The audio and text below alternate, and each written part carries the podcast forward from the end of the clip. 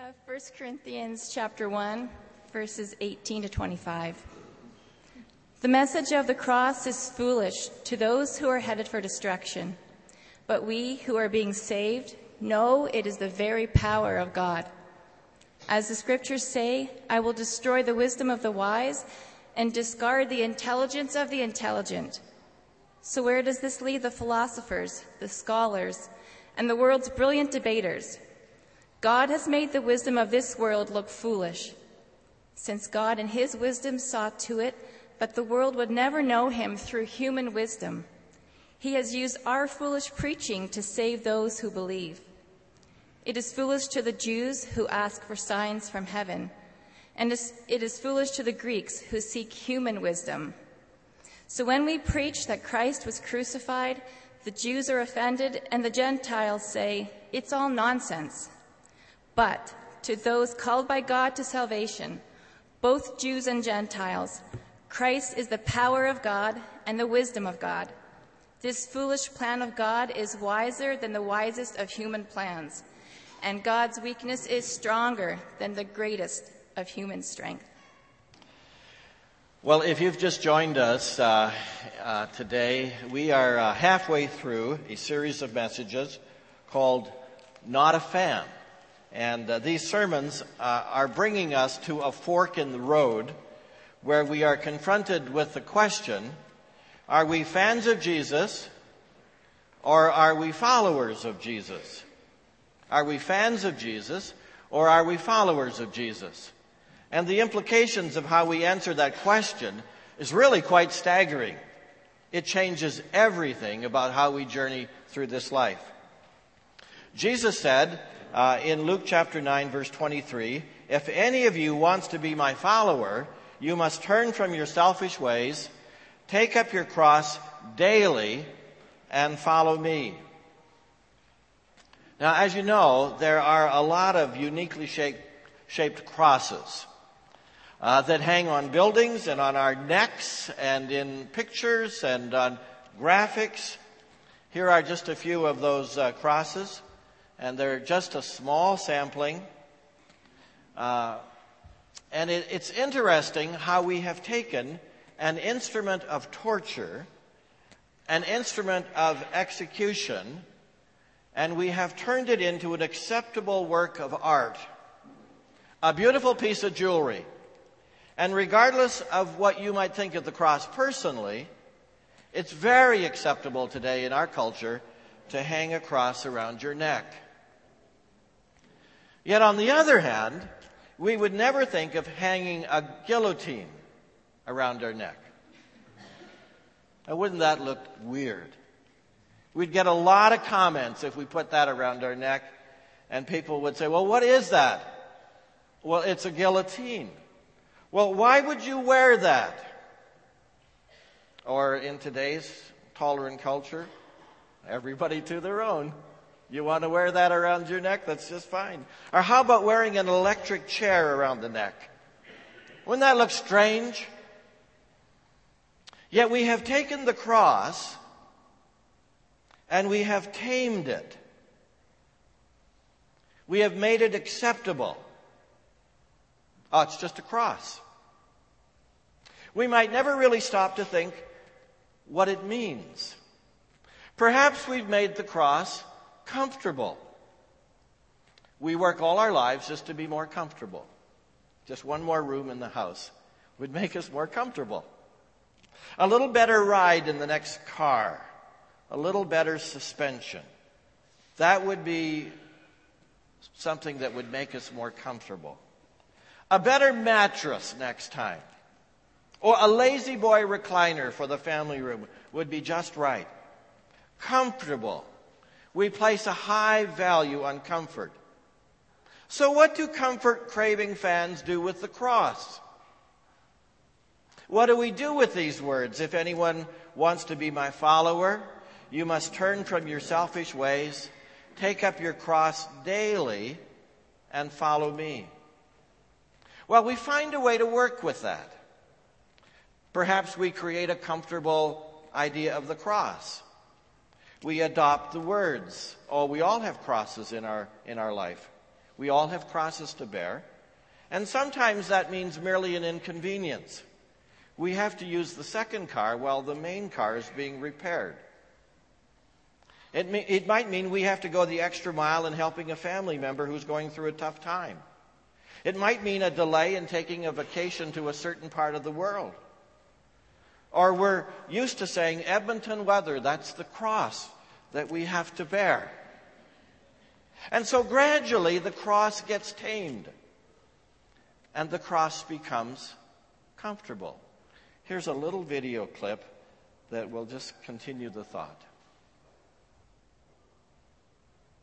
Sometimes, in an effort to get as many people as possible to follow Jesus, I have, with good intentions, made following him sound as attractive, as appealing as possible. And so I've talked a lot about the unconditional joy, the peace that passes understanding, the grace and mercy that frees us from all of our guilt and shame. Those things are true and they are beautiful and they should be spoken of often. But I've realized that I have been guilty of selling Jesus. Of emphasizing only the parts about Jesus that I thought people would like.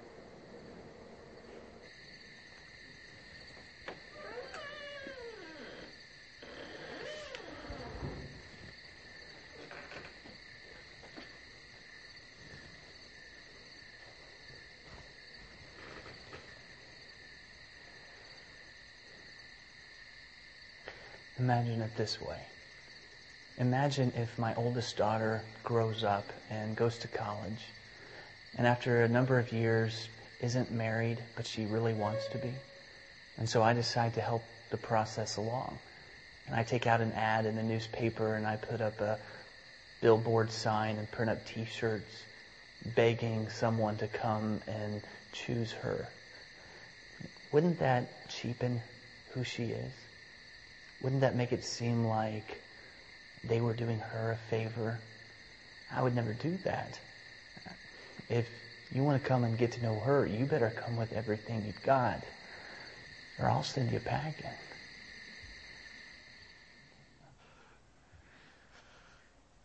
May I sketch a quick picture for you of how the Apostle Paul ran into this buzzsaw back in the first century?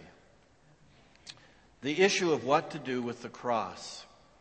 The passage is 1 Corinthians, uh, the passage that Deb just read for us. Now, anyone who is uh, effective in marketing knows what to say and what not to say. You have to learn that quickly if you're in sales. When you describe the product that you're selling, you look for that which will appeal to the potential buyer. What do they want to hear? What don't they want to hear? So you tailor make the presentation to fit the listener. It appears that the congregation in Corinth may have been somewhat in danger of packaging the gospel in ways that might sell a little better to their listeners. What do they want to hear? What don't they want to hear? Some have suggested that the Corinthians weren't entirely comfortable with the cross because when they talked about the cross, in the public square, people laughed at them. They said, Oh, that's foolish. That's ridiculous. Crazy bunch. So we come to this pivotal verse this morning in 1 Corinthians 1:18. The message of the cross is foolish to those who are headed for destruction, but we who are being saved know it is the very power of God some reactions to the cross. The word uh, message in verse 18 has the connotation of being the essential message. The, the slice of the gospel that cuts into the human heart and brings salvation. It's called the kerygma. It's the good news. It's the salvation that brings us into a relationship with God through Jesus Christ. So when Paul talks about the message of the cross in this verse, he means that most integral part of God's grace and love to us through what Christ has done for us on the cross. There are two extreme reactions to the message of the cross. What are they? Well, the first reaction is foolish, crazy. Paul uses the word foolish. The cross to those who don't get it is simply foolish. It's foolish for those who are headed for destruction. Now, you might be reading the word perishing. It's foolish to those who are perishing. The word perishing in the, in the Greek is an ongoing process that describes those who are perishing day by day by day. It's not just ultimate perishing somewhere out there in eternity, it's perishing every day. So if you're without Christ, if the cross has not touched your life, Paul is inferring that you are in a state of perishing. You're dying a little bit every day. Uh, my picture is that you're moving further and further away from shore. You're getting out deeper and deeper and deeper into the ocean, into the sea. You're moving out from shore, getting beyond rescue. The mark of a perishing people is how they react to the cross. They call the cross foolish. The word foolish has a little history with the first way, the first uh, way, the way first century people dealt with new ideas. The Greeks particularly loved to debate. I understand that's still true in coffee shops in Greece today. They love to talk and debate. They're interested in ideas. They love to get a good issue in front of them. And the Corinthians would go anywhere to hear a great speaker. And what the speaker said made no difference. It was how he said it that mattered. If the debater's arguments did not fully come together philosophically, logically, Corinthians called the speech foolishness or silly or that's just stupid. And the message of the cross, of the gospel, didn't come together well for the Corinthians, philosophically, logically, according to the world's logic. And Paul is telling the church in Corinth the message of the gospel, the message of the cross, the essential message, is not going to flow well when people get together to debate ideas. They're going to look at the message of the cross and say, ah, oh, it doesn't make sense. It's foolish. It's dumb. So, in other words, I think you can hear him saying, but don't let that deter you. Don't water down the essential message of the cross and think, I need to say what people want to hear. I need to tailor make the message according to what people want to hear. And I thought, what a good reminder for us, friends, for the 21st century church. In fact, we had this discussion at our home group just a couple of weeks ago. The issue of presenting the clear gospel of Jesus Christ and the issue of reaching a world for Jesus Christ today. A world that is often offended by the cross. There's a tension there. Do we change the message? Do we adapt the message? Do we hold back on the message? And hear me on this because I totally agree with what Greg is saying. There is wisdom in building bridges to our world. There is wisdom in going slow as we develop relationships. There is wisdom in listening and caring and reaching out. Paul said in 1 Corinthians 9:19, "For though I am free from all men, I have made myself a servant to all, that I might win the more." Yes, there's wisdom there is uh, sensitivity in presenting the message of the cross, but it never means changing the message. To change the message from the message of the cross is to completely lose the message. So Paul is saying, don't water down the essential message of the cross. Now, there's another reaction to the cross, and you see it there, don't you? But we who are being saved know It is the very power of God. But we who are being saved know that it's the very power of God. And once again, you see the process. For those of us who are in the process of being saved, for those of us who are journeying with Christ day by day by day and finding fellowship with Him, their response to the cross is this it is the power of God. I can't live this way unless I'm living it by the cross. It is the essence of who I am in Christ. So my neighbor says to me, not all that long ago, I'm glad for you that you can put your faith in God through Jesus Christ. I call it a crutch, but it works for you. So he said, No, I, honestly, I'm happy for you. I'm happy for you. In other words, it doesn't make sense to me, but I'm glad it makes sense to you, and, and I'm fine with that. He's saying it is a lot more complicated than what you make it out to be. I can't add it all up and make sense of it. He didn't say it, but he implied it. It's foolishness. But if you want to go along with it, you're welcome. The message of the cross.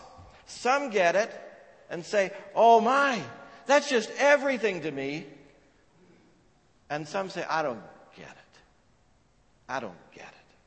Albert Einstein wrote things that suggested that he had some sort of a belief in God, but he also wrote of his unbelief. James Randerson says that Einstein penned a letter on January 3, 1954, to the philosopher Eric Gutkind, who had sent him a copy of the book, of his book, Choose Life, the Biblical Call to Revolt. And so Einstein wrote back to him and said, the word God is for me nothing more than the expression and product of human weaknesses. The Bible, a collection of honorable but still primitive legends, which are nevertheless pretty childish. No interpretation, no matter how subtle for me, can change this. What he's saying is it's foolishness. So that was the flavor in the Corinthian church. They were intimidated by all the talk of the intelligent people. They were intimidated by the philosophers who said that the cross was silliness. And Paul says, don't buy it. It's never been true. And it's not true today. The power and strength of our lives rests in the work of the cross. And I love this verse if you're following in verse 19 of chapter 1 of 1 Corinthians. He said, Paul says, I will destroy the wisdom of the wise and discard the intelligence of the intelligent. Wow. God has given us a very exciting ministry in this community. We need to build every bridge we can to this community. People are looking for a place of belonging. Mark and I met a man from Mexico just a few days ago, this past week. Recently moved to Canada with his family. Mark said, Do you have a place where you're getting to know some people in our country? And he said, Yes. We're starting to go to a church, the Good Shepherd Church in the West End, which of course we know very well. And Mark said, Great. They're looking for a place of belonging. And God has blessed us with a great group of people here who welcome and reach out each Sunday with a handshake and a hug to say, This is a place where you can belong. And I want to say thank you for doing that. Don't ever stop. Don't ever become a consumer. Let the generosity of the brunch be simply a way to pay it forward. Pay it forward. Go and do likewise. Keep heads up for people who need your greeting and your care. This is a place for you and for your whole family. The brunch is such a blessing. I was thinking the other day, I can't imagine ever being a pastor of a church somewhere else and not having the bonus of a brunch.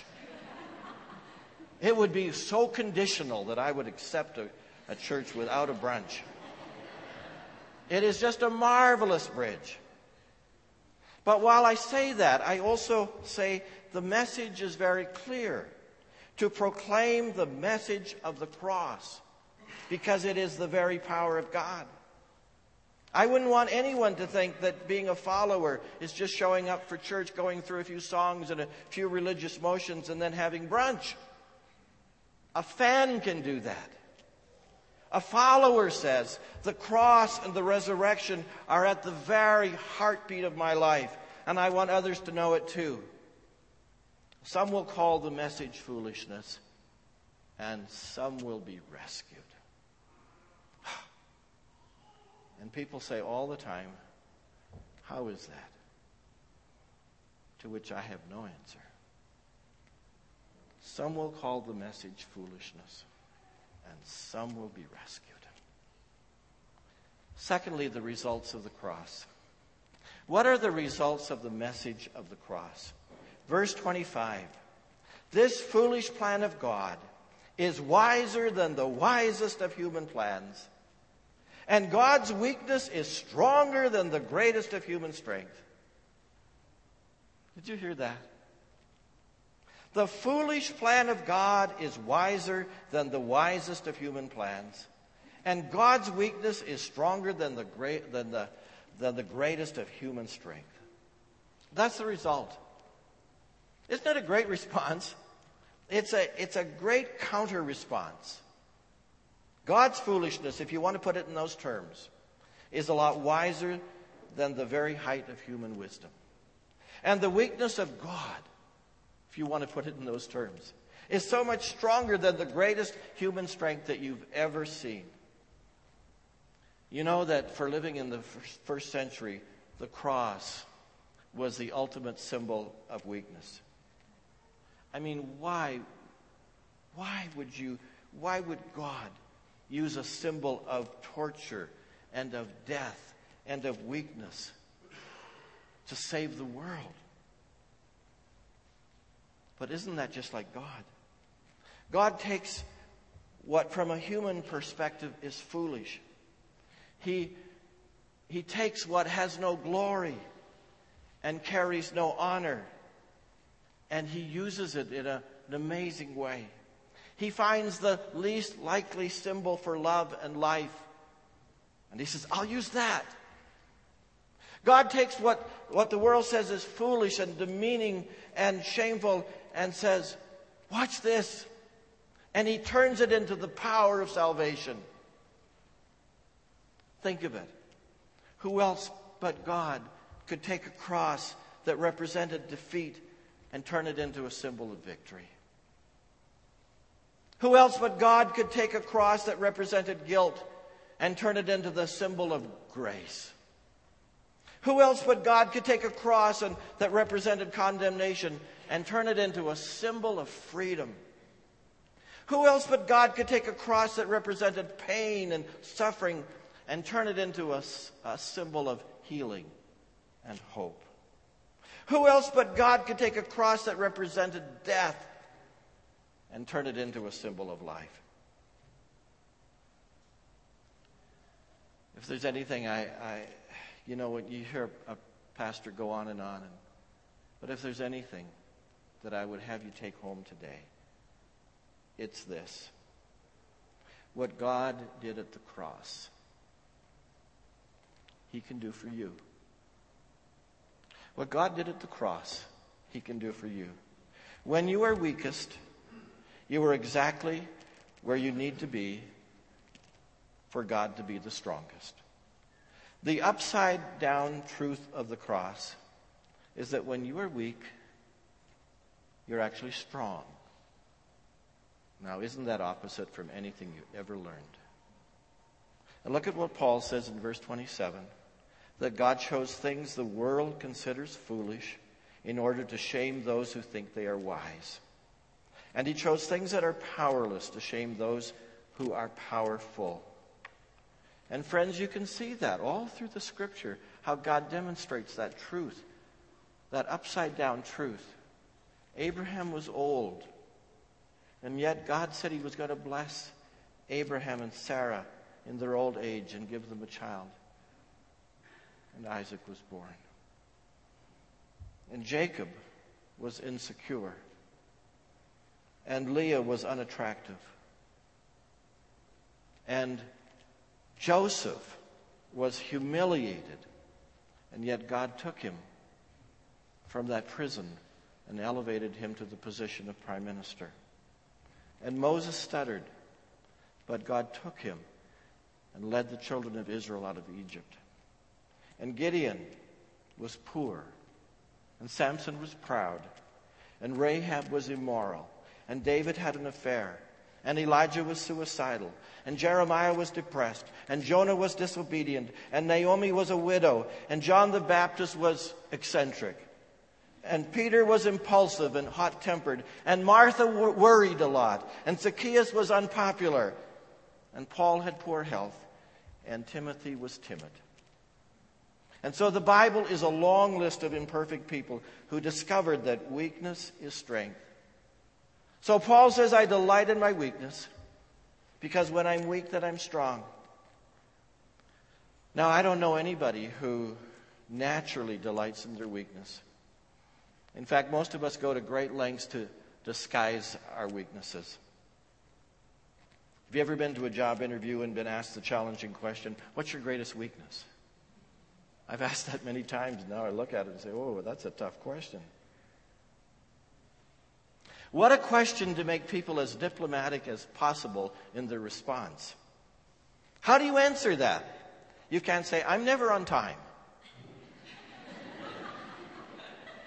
You can't say, I constantly procrastinate. I have trouble getting along with coworkers. You better not say that. And you shouldn't say, I just don't know how to turn on the computer. say any of that and you're done. But you have to say something. You're not squeaky clean.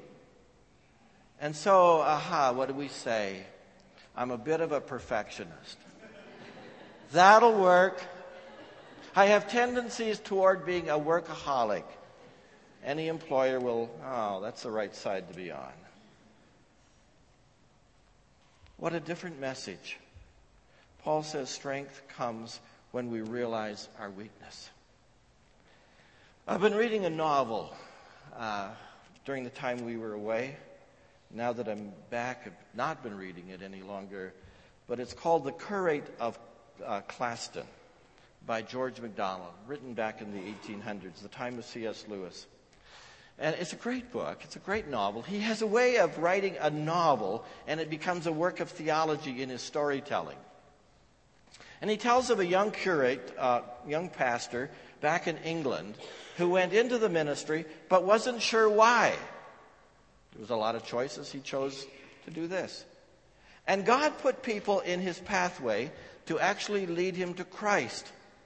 Yes, a pastor. To, to show him the power of the cross. And it's a wonderful story. It's been, it's been translated from the Old English to make it a little more readable, and I recommend it highly to you for some fun reading before you go to sleep at night reminded me of the story that in the late 1800s, Charles Berry, an English preacher, became the pastor of the Great Plymouth Church in Brooklyn. And one day, Berry described how earlier he had come to Jesus Christ. Because there had been a time in Berry's early ministry where he preached a very thin gospel. He was very much like this curate who hadn't really come to faith in Christ. And uh, as did the Corinthians, he looked upon Jesus as merely a noble teacher, but not as a redeemer. And late one night, during his first pastorate, as he sat in his cozy study, there came a knock at his door. And he opened the door and he found a typical Lancashire girl with a shawl over her head and clogs on her feet. And she said, Are you a minister? Getting an affirmative answer, she went on breathlessly. You must come with me quickly. I want you to get my mother in. Thinking it was a case of some drunken mother out in the streets, Berry said, You must go and get a policeman. No, said the girl. My mother is dying, and you must come and get her into heaven. Well, Berry got dressed, followed her for a mile and a half through lonely streets in the night, he, he knelt at the woman's side and he began telling her about how good and kind Jesus was and that he'd come to show us how to live. Then the desperate woman cut him off. Mister, she cried, that's no use for the likes of me. I'm a sinner. I've lived my life. Can't you tell me of someone who can have mercy upon me and save my poor soul? He said, I stood there in the presence of a dying woman, and I realized I had nothing to tell her. I had nothing to tell her. In the midst of sin and death, I had no message. In order to bring something to the dying woman, I leaped back into my mother's knee, to my cradle faith. And I remember what my mother said. And I told her the story of the cross and of a Christ who was able to save to the uttermost. The tears began to run down this woman's cheeks. Now you're getting it, she said. Now you're helping me. Berry concluded the story by saying, I got her in. And blessed be God, I got in myself. I got in myself. Sooner or later, we'll all come to the end of our resources. As you know, John DeLeff went home to be with the Lord this past week. It's good to have you here this morning, Doris. His heart was not trusting in his own merit, but his heart was trusting in the work that Jesus did on the cross. And it gave him confidence. It gave him peace to go home. You know, we need to learn a lesson from the little children. What do they do when they run out of resources? They come to you. They get tired. They can't cope anymore. They come to their parents. They fall asleep in the car and they just know mom and dad will take care of them, carry them in. They'll be fine. I want to come to a place where I admit my weakness. I want to ask God to show his strength in my life.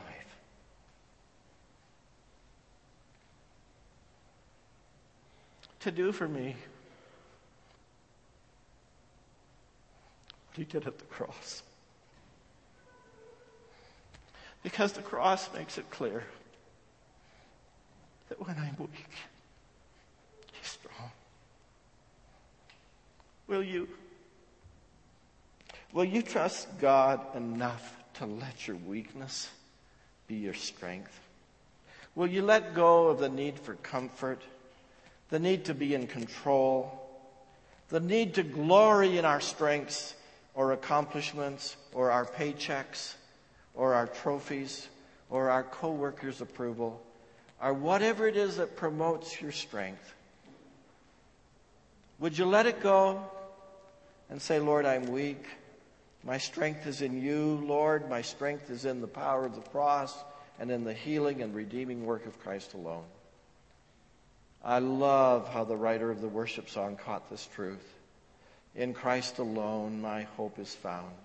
He is my light, my strength, my song, this cornerstone, this solid ground.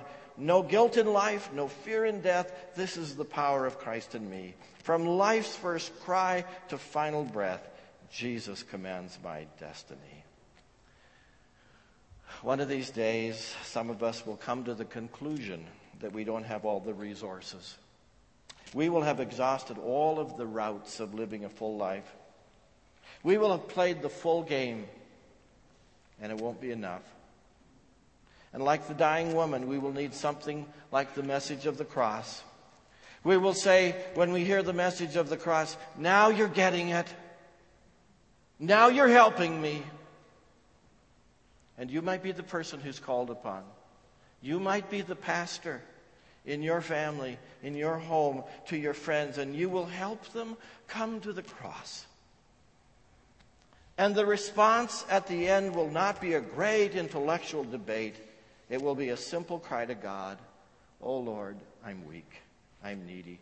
Forgive me. Oh Lord, save me. And in our weakness, God will reach to us and a new life will begin.